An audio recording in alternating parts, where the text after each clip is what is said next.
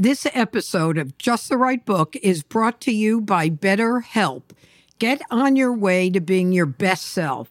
Give online therapy a try at betterhelp.com slash writebook. We are living in stressful times, and the hustle and bustle of the holidays can make it even more stressful. If you're considering starting therapy, try BetterHelp. It's entirely online and designed to be flexible and convenient. You just fill out a brief questionnaire and get matched with the best for you licensed therapist. Now is the time to give yourself what you need with BetterHelp. Visit betterhelp.com slash writebook today and get 10% off your first month. That's betterhelp, H-E-L-P dot com slash writebook. This is Roxanne Coady. Thanks for listening. And now back to Just the Right Book.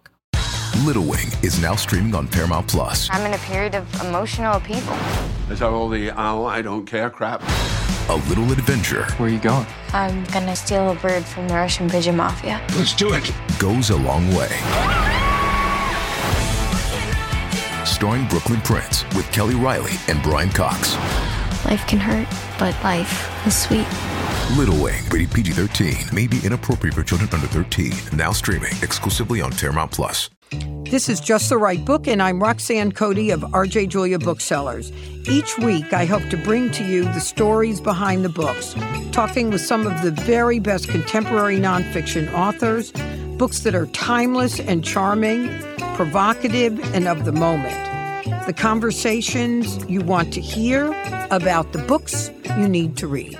The story of one of the boldest feats of self emancipation by an enslaved person in American history encompasses daring, determination, and disguise. The story of William and Ellen Craft's courageous escape from slavery in the Deep South and their subsequent roles as pivotal figures in the international abolitionist movement and as advocates for their people during Reconstruction is epic. A Black American Odyssey, it depicts elements of slavery and racism in the United States, the incredible cruelty of the system, its savage separation of families, and at its most basic, the violation of its Christian principles in a nation supposedly formed under God. The skillful storytelling by Ilyon Woo in her book Master Slave, Husband Wife An Epic Journey from Slavery to Freedom brings the story of Ellen and William Craft's escape and life alive with a level of detail and understanding, adding yet another level and lens of our country, the abolition movement, the heroes, and the villains of that time. I am incredibly delighted to welcome Ilyon Woo to Just the Right Book. Welcome. Thank you so much for having me here today. So, you know, there are so many dimensions that we will hopefully get to in the story, but let's start with the pivotal escape. Mm-hmm. One of the things I was struck by as you share with us what the escape was, that the precision of the detail that was necessary and the risk of even the slightest gap in how they seemed or what would happen made me i mean as i was reading about it i could not imagine the amount of fear that consumed them for all four days of I, I couldn't eh, you know we're not capable of understanding that was like. So share with us what this escape was hmm Absolutely. I mean, the fear which they recollect from the moment they step out, actually, even before that, I, the, one of the reasons why it took them as long as they did initially to decide to get married and then eventually to decide to go on this, what you call a Black American Odyssey together. I love it, is because the stakes were so incredibly high. I mean, you can see these the, the consequences written in the law books in the sort of most brutal and simple ways. Hmm. The the punishment, the number of lashes that you can get, physical torture as a result of even being discovered without a pass let alone trying to escape. So they know all this. They've seen since they were children, people sold away, loved ones sold away. They've seen people punished brutally right near the courthouse square of Macon. They've seen, you know, William uh, testifies to seeing people burnt alive. I mean, just horrible things, just mm. mauled by by hounds. I mean, this is how escapes like this are prevented because there is this sort of community punishment, communal punishment for all. So, as a community, as an enslaved person, the crafts are witness to these things that could happen to them, and it's a it's a method of sort of um, social control that mm-hmm. enslavers used. So there's that huge fear. Every step they take, each step carries that fear and yet they decide to, to go on this journey. But this is why they had to plan absolutely meticulously. You are so right because any slip could lead them into this horrible abyss. And what they did was so gutsy. They are traveling not by hiding not by any kind of sort of secret path. They are traveling brazenly out on the railroad, you know. It's the opposite of the underground railroad. They're exactly. on the railroad. yeah. Because it's so, I mean, this is where they were in Georgia, it used to be that it might even be more convenient to try to escape via Florida or Mexico, you know, going further south instead of north. Uh, north is very, very far away, but those routes closed down in the 1840s. They closed down after the Indian Wars, after the Mexican American War. They can't go anywhere but north to be free. And the easiest way to travel for people of means and power is to go by train. That only entered Macon in 1843, five years before their escape. So they are taking the latest technologies to go on this incredibly epic escape. So they're both enslaved. Mm-hmm. Tell us about Ellen. Just so that we frame it, this is Ellen and William Craft, both enslaved people who then disguise themselves as master and slave to take this trip. Yes. Ellen, give us her background as how she could even pull off the possibility of being a white man. Oh, yeah. So this is a question they got all the time once they start speaking about their story in the abolitionist lecture circuit. How is it this uh, what white audiences want to know is how a woman as light-skinned as ellen could ever be enslaved. And of course hiding behind that is the specter of the rape of generations of enslaved women at the hands of their enslavers and just anybody else who happened to be there in white society. So ellen was a daughter of a at the time 18 year old woman named maria an enslaved woman and Maria was enslaved by a man named James Smith. James Smith was in his late 30s at the time of Ellen's birth, and he was a lawyer, a surveyor, all different kinds of things. And if you look in his law books, there's no such thing as consent, no, no such thing as the rape of an enslaved woman. So, as a piece of his property, he could do Maria, being James Smith's property, he could really do with her and dispose of her as he pleased legally. Ellen was born to Maria when Maria was still was still 18 years old, enslaved by James Smith. And we don't know whether his legal wife was aware of, of Ellen's identity at this time, but it soon became very clear because Ellen bore a striking physical resemblance to her father, and that included the light complexion that both angered her enslaver, angered Mistress Smith, and became the means of her escape. And so she dresses as a man. Mm-hmm. She's illiterate.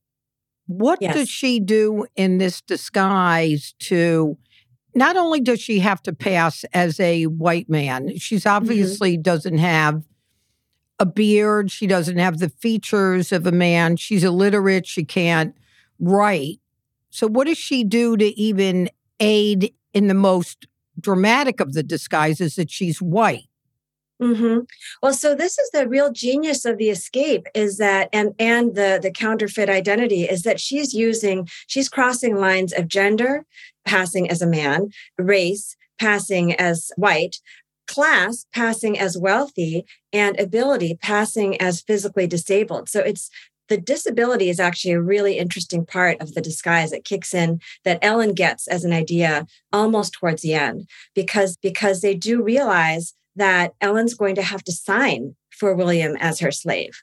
She's going to have to sign when she gets to hotels and other places, other stopover places. And how are they going to do this? She can't, she's been denied literacy. She's grown up in a house where literacy and education are prized, but she can't read or she can't, and she can't write. And so by disguising herself as a disabled man putting her right arm in a sling she can she can sort of point to her arm and be and say you know i can't can you can you sign for me? She also has poultices which are kind of like wet band-aids that she has put on her face.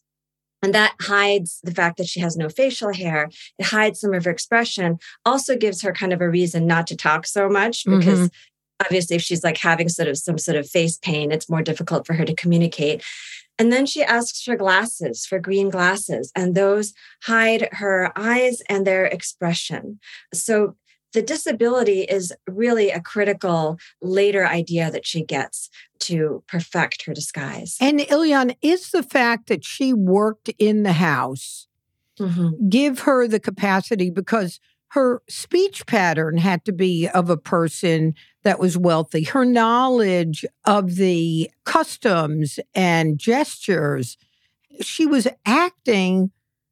And was it was it just because she had been working in the house and had been such a keen observer of all of their behaviors that she was able to do that? Absolutely. That was a huge advantage for her. So she grew up she grew up in a household where she had, you know, exposure to, you know, lots of different people coming in and out, traveling in and out. The Smiths were great hosts and had a lot of visitors. She also had half siblings who were, well, actually, one of them actually ended up becoming her enslaver, but she had half siblings who were the sort of young people of higher class and standing that precisely the type of like sort of college bound maybe educated young man that she was going to try to impersonate and she actually does such a good job with this that even the limitations that she has in her costume, because her costume is not perfect, she is able to overcome all that. And one of the most interesting ironies, I think, is that, you know, when she was growing up as a child, as I said, the, the mistress of the house, Mistress Smith, was angered by Ellen's being mistaken for a child of the family. So Ellen was kind of passing for white despite herself. That's like the last thing that she wanted to do as a child.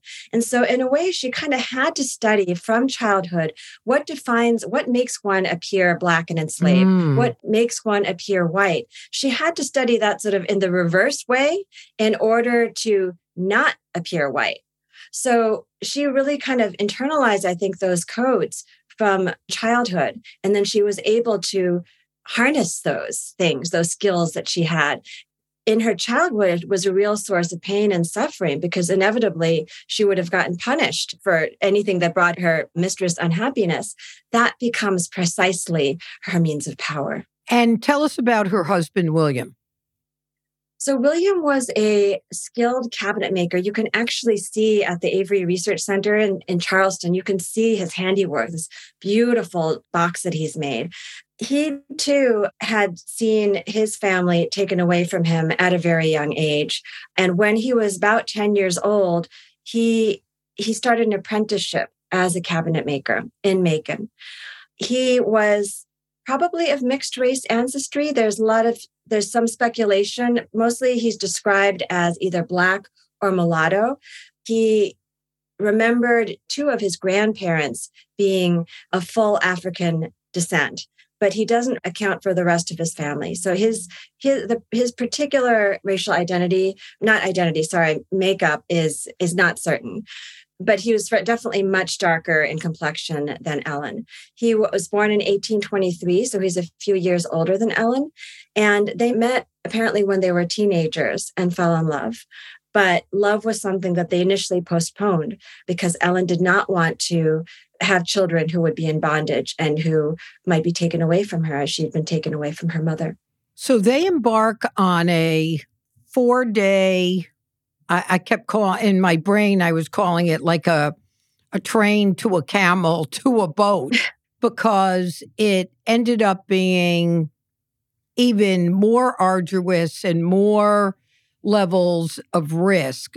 And, and they landed in Philadelphia, but describe for us a moment that seemed terrifying to me. They get on, and she's in the white only part of the train, and William is where they allow slaves and the enslaved to be. And describe what happens when a man sits down next to her, who she had literally served the day before for dinner at the Smith's house. Oh, yeah. That is definitely one of those sort of your heart is just jumping. Yeah. Uh, yeah. I mean, I can't even imagine what that must have been like for her, especially because it, it comes at that whole departure for Macon is just terrifying. And they've already, they've already had two close calls. They've already met somebody who had once been in love with Ellen, and they already meet they see the cabinet maker from William's shop, the very man who gave him the permission to be on this journey had apparently had some like instincts that something was off. So, you know, they're just sitting down. Ellen's like, okay, phew, those things are behind. And then she looks next to her, and there sitting right beside her is a Mr. Cray, as identified in the book. And Mr. Cray says something like, It's a fine morning, isn't it? And, you know, it's a line that kind of gives you chills because he he has not identified himself and she's what she's thinking he must know who I am. He must have been sent, but she doesn't really know how to play it. And so what can she do with that moment, right? She does she speak? Does she not speak? She has been raised in a culture where you must respond. If you are an enslaved woman and a white man is saying something to you, you must respond. And yet she doesn't. So that's the first moment where she she takes a pause and she ignores him. And he kind of waits for a minute and then he says again, "It's a fine day, isn't it?" And at at a certain point, people are starting to look at him and look at her, look at this young man who's being so rude. And finally, she she decides to look over and say and, and give her assent. Just one word, just yes. Not yes, sir, not yes, anything else, just a yes.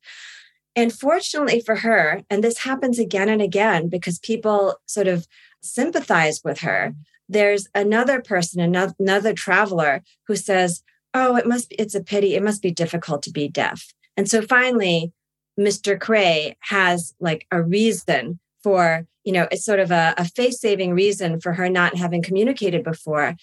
And the moment is diffused. But it it it is absolutely one of the most terrifying moments that they describe in their encounter. And it's early.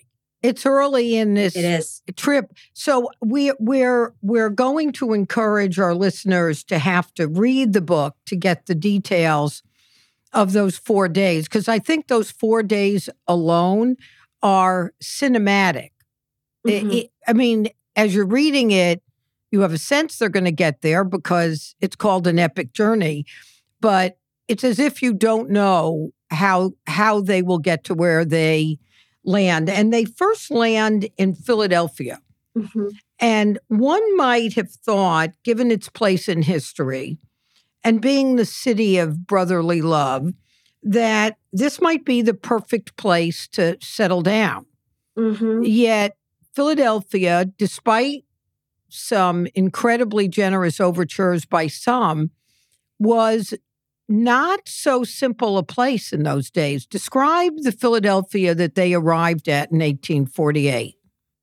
So Philadelphia is complicated. It's, you know, it's known and celebrated rightly as a birthplace of liberty, but it's also right over the line from the South.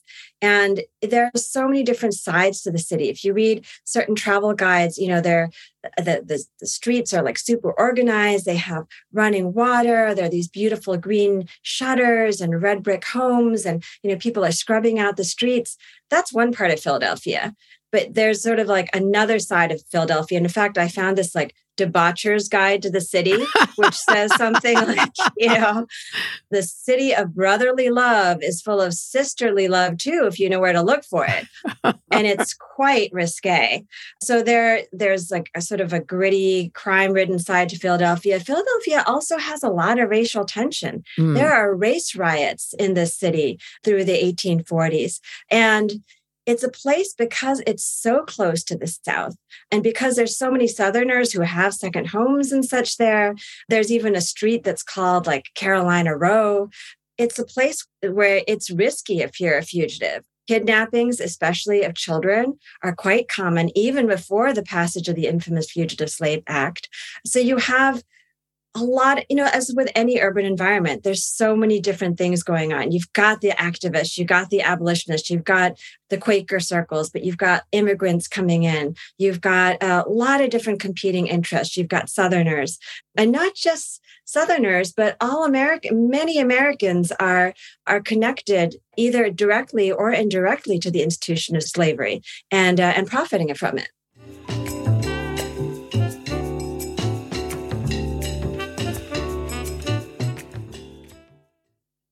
This episode of Just the Right Book is brought to you by BetterHelp. Get on your way to being your best self. Give online therapy a try at betterhelp.com slash writebook. We are living in stressful times, and the hustle and bustle of the holidays can make it even more stressful. If you're considering starting therapy, try BetterHelp. It's entirely online and designed to be flexible and convenient. You just fill out a brief questionnaire and get matched with the best for you licensed therapist. Now is the time to give yourself what you need with BetterHelp. Visit betterhelp.com slash writebook today and get 10% off your first month. That's betterhelp, H-E-L-P dot com slash writebook. This is Roxanne Coady. Thanks for listening. And now back to Just the Right Book. This episode is brought to you by Paramount Plus. Get in, loser! Mean Girls is now streaming on Paramount Plus. Join Cady Heron as she meets the plastics in Tina Fey's new twist on the modern classic. Get ready for more of the rumors, backstabbing, and jokes you loved from the original movie with some fetch surprises. Rated PG 13. Wear pink and head to ParamountPlus.com to try it free.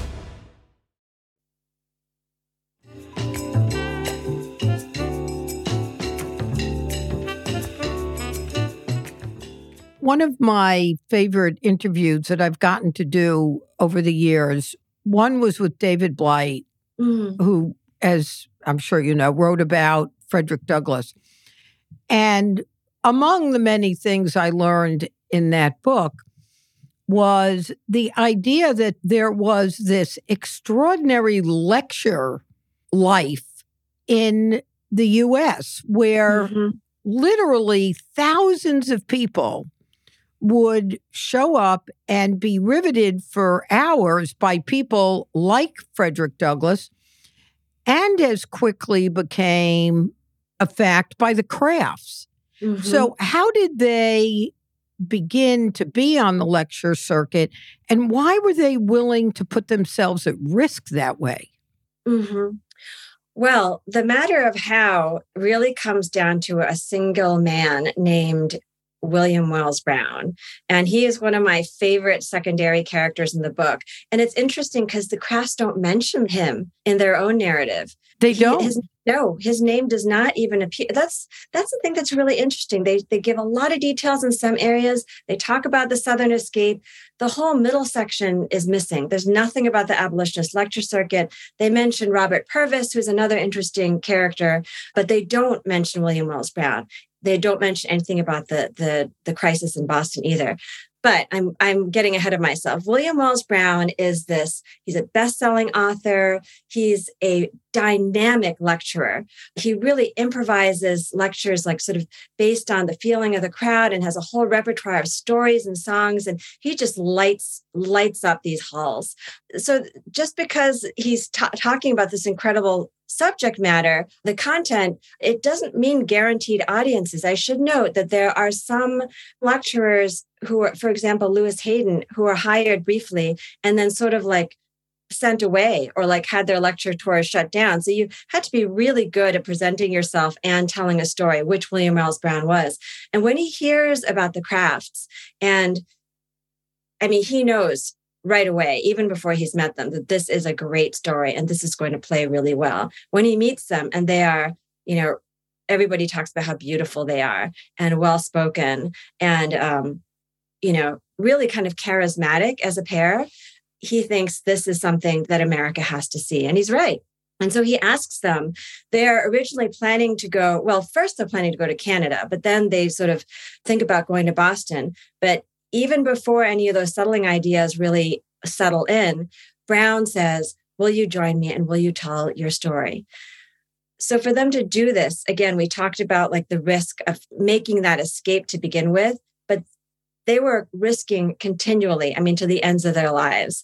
And this was a huge risk for them to go on the circuit, basically become known and uh, and basically have like targets on their back but they decide to do this and i think they decide to do this because in the end their escape has to do with much more than their own freedom they they are determined to fight for themselves, but for their loved ones, also for their loved ones, and really all those kept in bondage. And with that goal in, in mind, the three of them, Brown and the Crafts, go tearing, zigzagging all the way across New England, back and forth to tell their story. One of the things that I found fascinating is, and I'm trying to think, I, I hope I use the right language to for us to think about this because she was so white, mm-hmm.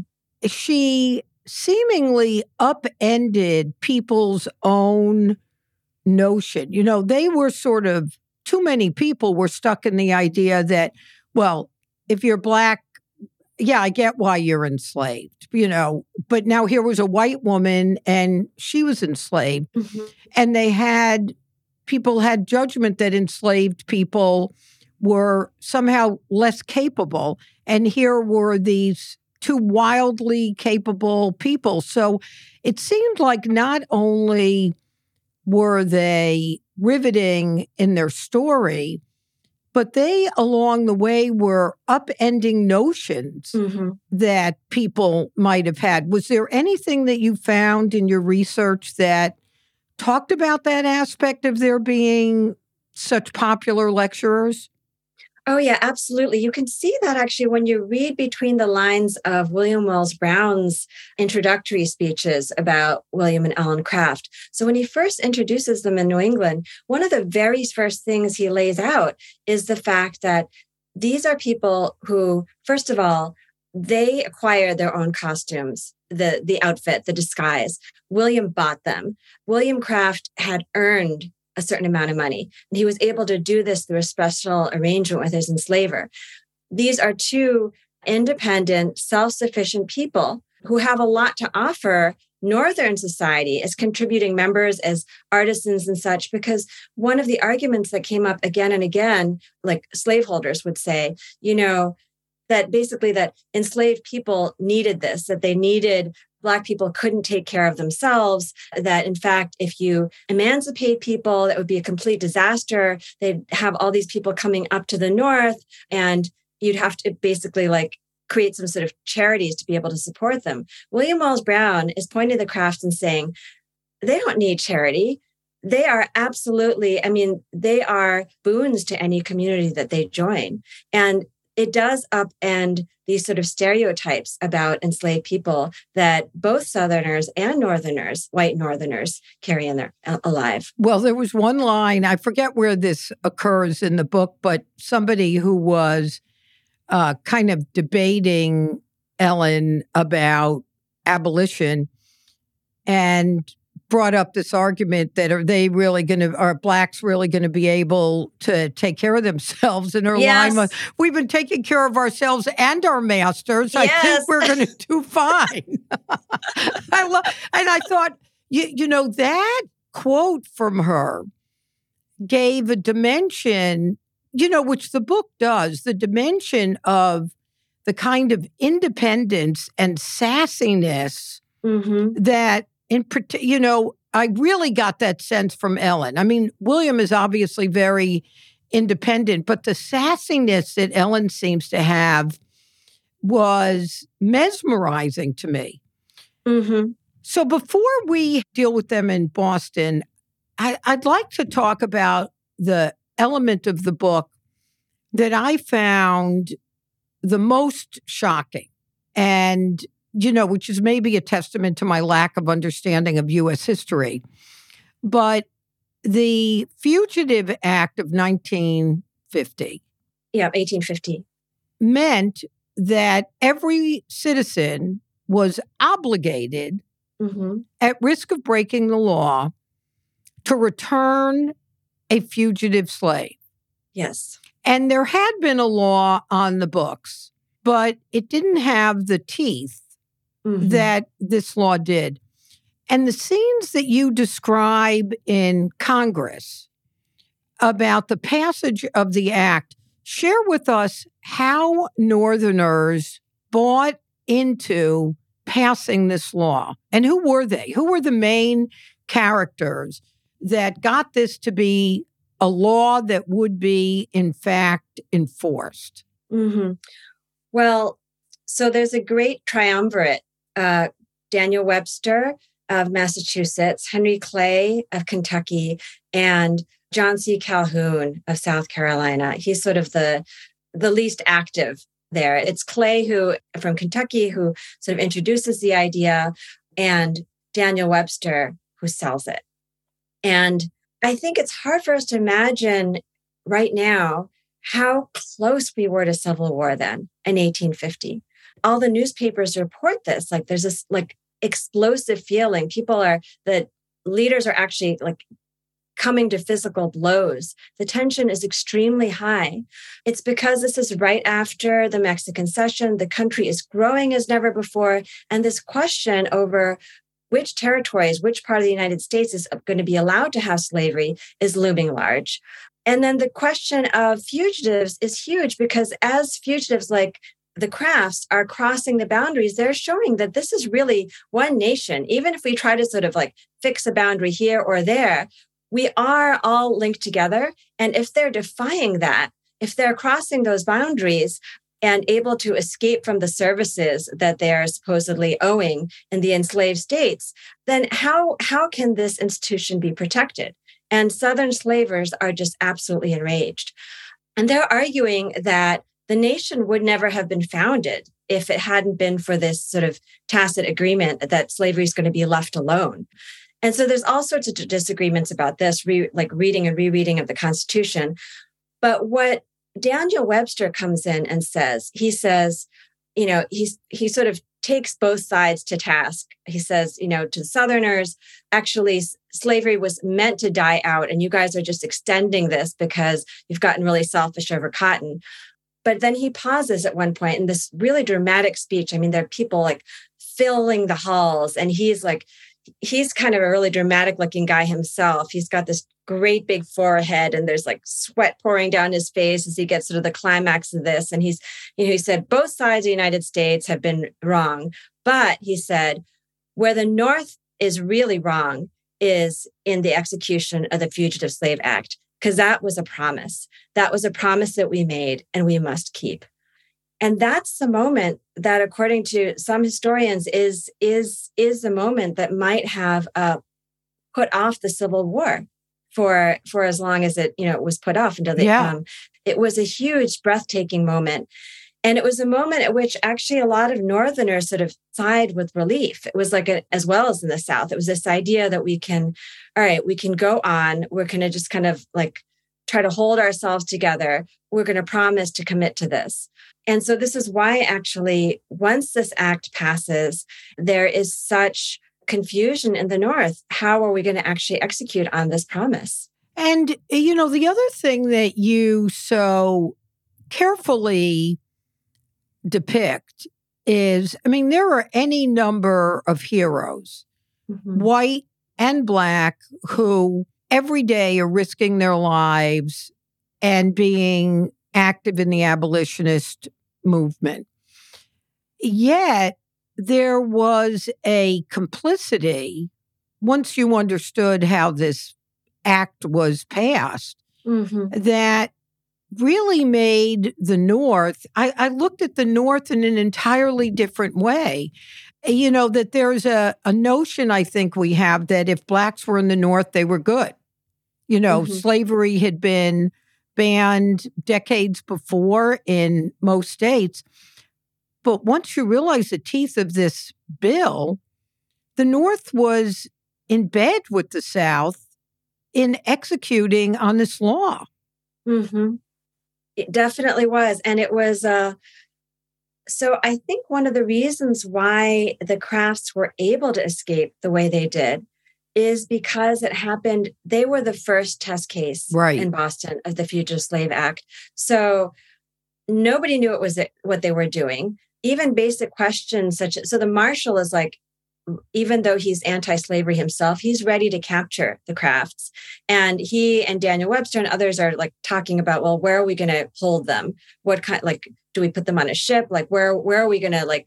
What are we going to do? with- exactly with the assumption that we we're going to capture them but they don't know they haven't worked out any of these practical details and so the crafts are able to sort of make this insane escape I mean, it was almost like the Keystone Cops. I mean, yeah describe a bit. Uh, I mean, if it weren't so frightening and horrible, so they, for the purpose of our listeners, the the crafts have settled in Boston. The Boston community is strongly and pervasively abolitionist. Ellen and William have set up businesses. They've been welcomed by people. They're integrated into the community.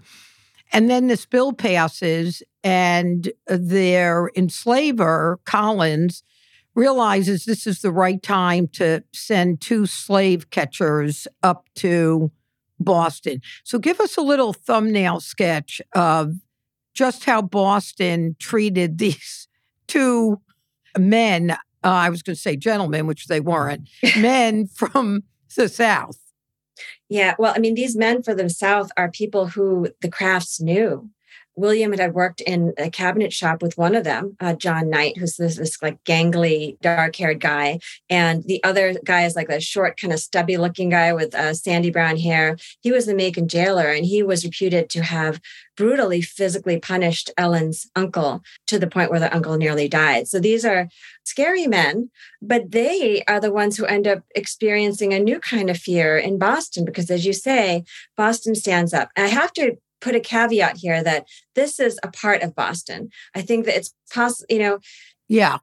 we want to we want to applaud those people who did stand up but for everybody who did stand up there are others who are saying we need to stand behind the law there were all these young men who are ready to volunteer to be part of the slave hunting posse there were other slave hunters who are coming up hoping to get some kind of a bounty so Boston was divided. That said, there was a core group led by the Black activists who rose up together really in ways that were completely overwhelming and shocking to these uh, to these two men from the south.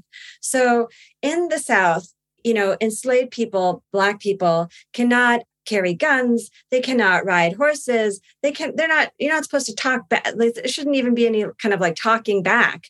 All of a sudden they're in a world that's pretty much turned upside down. They're seeing protests they're seeing black people on horses they're seeing multiracial army of people standing up with weapons without they're seeing uh, street boys throwing stuff at them you know like people uh, of all walks of life are are challenging them in the streets of boston And ultimately, the two slave catchers retreat to New York, maybe permanently, maybe not.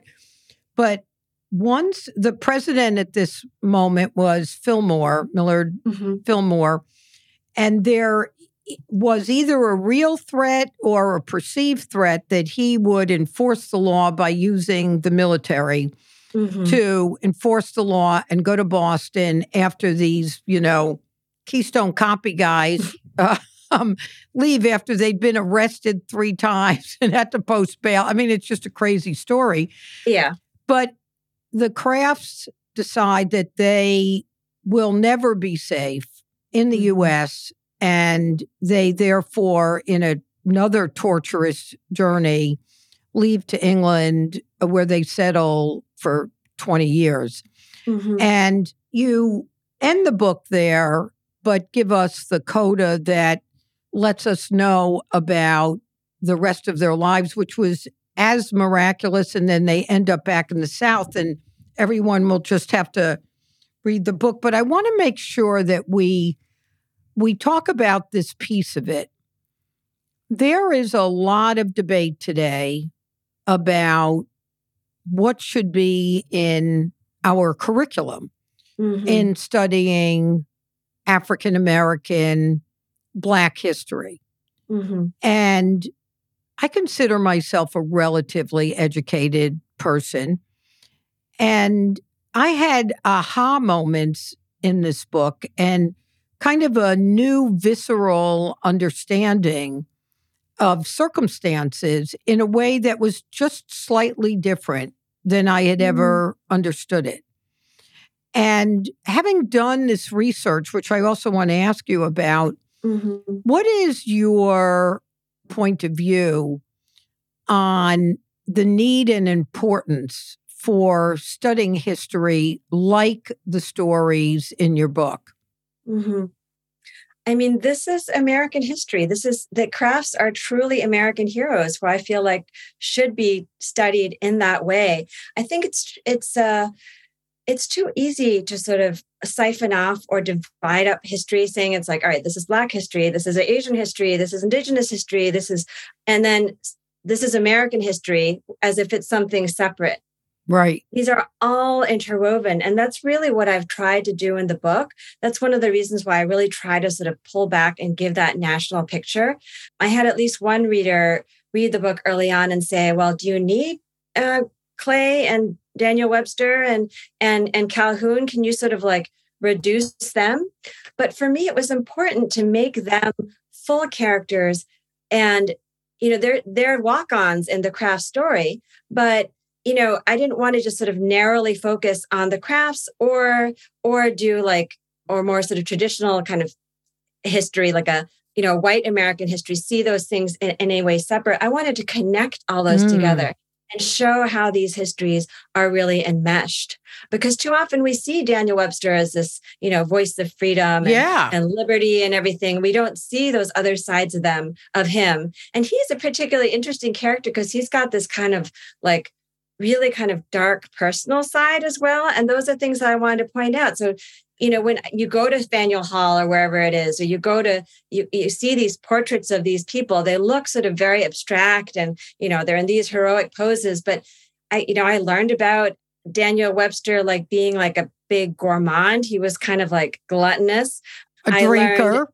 yeah a drinker. Um he had all sorts of like uh affairs going on including with this you know uh, one woman sarah goodrich who has this like i'm going off topic here but That's she okay. had like this amazing exquisite miniature which is just focused on her breasts and and it was like pocket size and this is a man who carried around this like exquisite miniature of a woman's breasts in his pocket loved oysters you know had his own drinking room in the capitol. He was a man of flesh and blood. And i feel like it's important not just to tell the histories together in this entwined way but to tell the histories of people as full people as well and not just sort of like speeches or talking heads. Eh, you know, now that you describe it that way, the notion that I come to the older I get is that we have to learn to keep seemingly inconsistent, incompatible notions in our head with each being true. yes And this is true even of the crafts. Mhm. that they are courageous, but they are also independent. They also make Mhm. decisions that other people might not have made.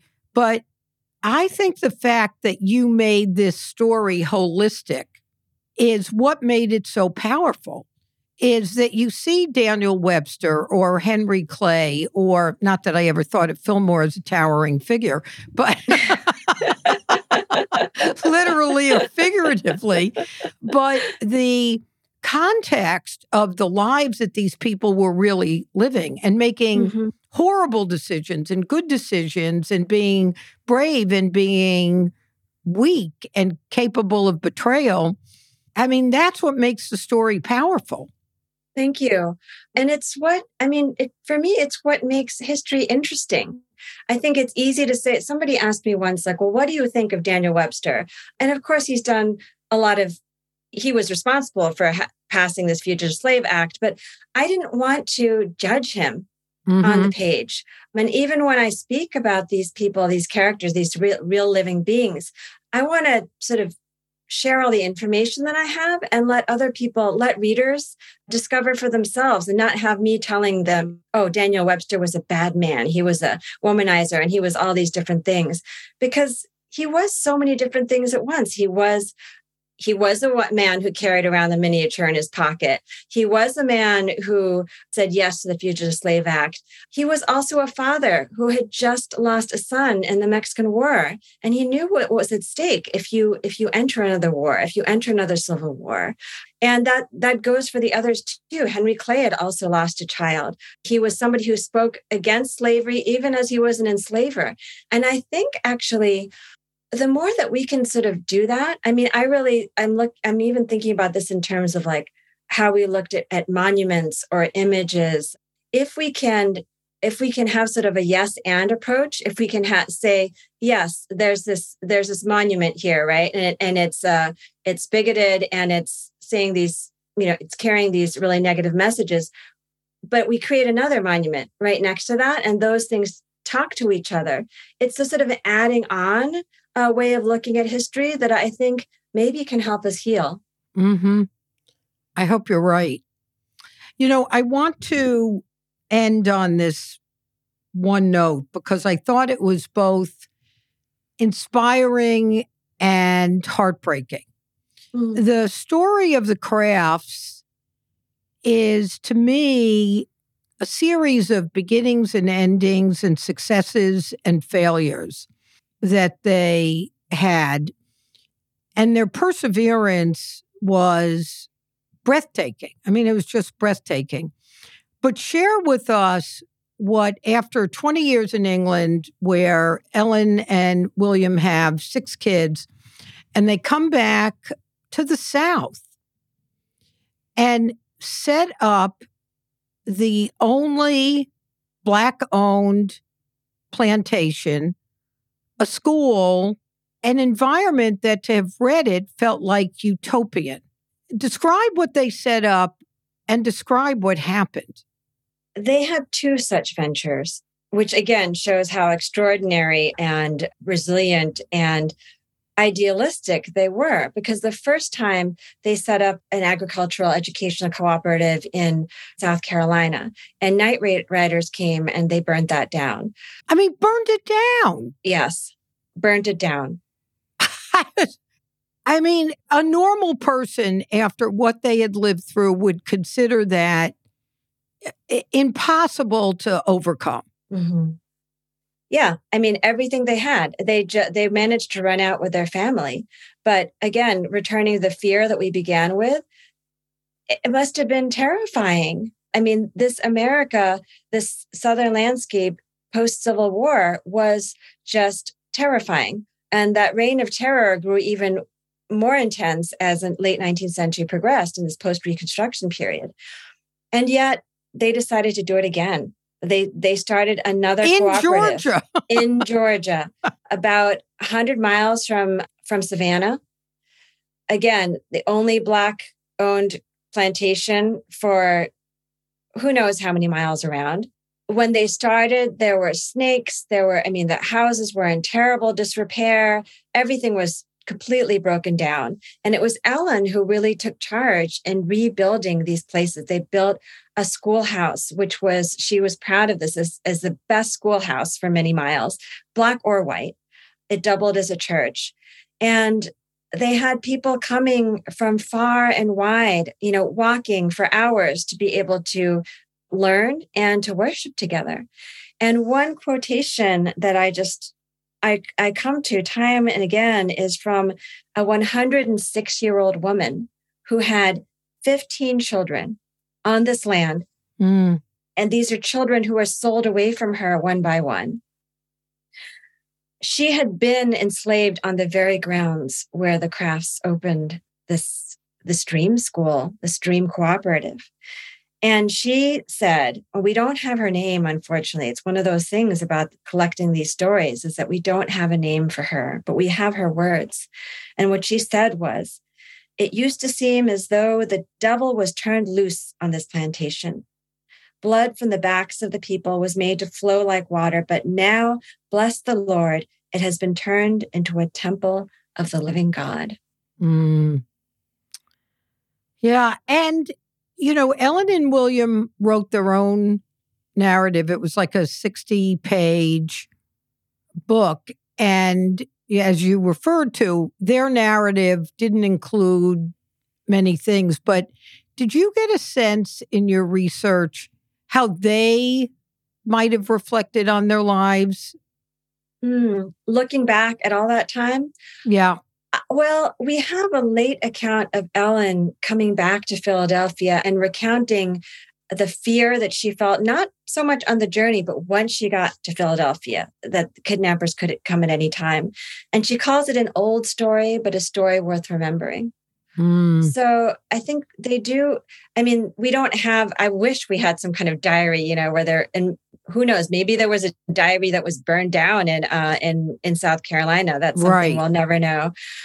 We don't have a specific instance of them sort of reflecting back on their lives, but I can only imagine that with all that they tried, all that they kept pushing themselves and and reinventing their lives, retelling and retooling their lives narrative, I would have hoped that that would give them some level of, of satisfaction.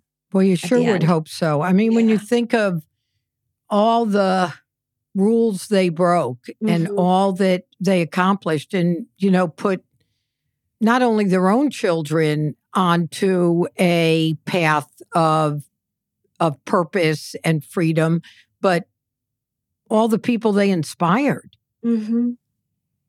So, Ilyon, I want to thank you for writing this book. I mean, we sort of moved around a lot of topics, and there's lots that uh, we didn't get to, but I hope we give listeners the motivation to just want to learn more because I think it's one of the most powerful stories I've read about that time. And I think it's because of just what you said that it feels whole and it doesn't feel judgmental. It feels like this is what was happening.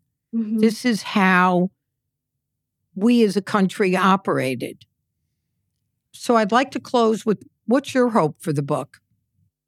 I hope that the book can serve as a kind of meeting ground for people who are looking at history in different ways, because I am trying to show that intersection. I hope that I hope that people who know about the crafts already will learn something new. There's a lot of research discovery in here, but I hope that for a lot of people who haven't heard their names, that they come to see the crafts as synonymous with or together with American history and part of that Mhm. big picture. Great. Well, thank you so much for joining us. We've been talking with Ilyon Woo, the author of Master Slave, Husband, Wife, an epic journey from slavery to freedom. Epic indeed. Thank you so much for joining us, and thank you so much for writing this book. Oh, thank you so much for having me today. It's really been a pleasure, Roxanne. Great. Just the Right Book is not just a podcast. JustTheRightBook.com is a highly personalized book subscription service. It's good for readers of all ages. We have decades and decades of book selling experience at RJ Julia's, and they're the ones who are selecting these books. Here's what happens. We get tons and tons of letters. We've been around for over 10 years, and the letters always are a version of this. I can't believe you picked out this book. I would have never picked it out. And guess what? It was just the right book. So visit justtherightbook.com for details and begin your subscription today. Of course, we have a promo code for you. So if you go to justtherightbook.com, use the promo code podcast and you will get 15% off on your subscription at justtherightbook.com. You are listening to Just the Right Book with Roxanne Coady, brought to you by LitHub Radio. Produced by Roxanne Coady and Michael Selleck. Our editor is Gino Cordone at pleasantpodcast.com. The original theme music is by Kurt Feldman. You can listen to us on Spotify, Apple, or wherever you listen to your podcasts. You can email me any comments, suggestions, observations. We would love to hear from you. Email me at podcast at rjjulia.com. I do hope you will subscribe and follow us on Instagram at Just the Right Book Podcast. Thank you so much for listening.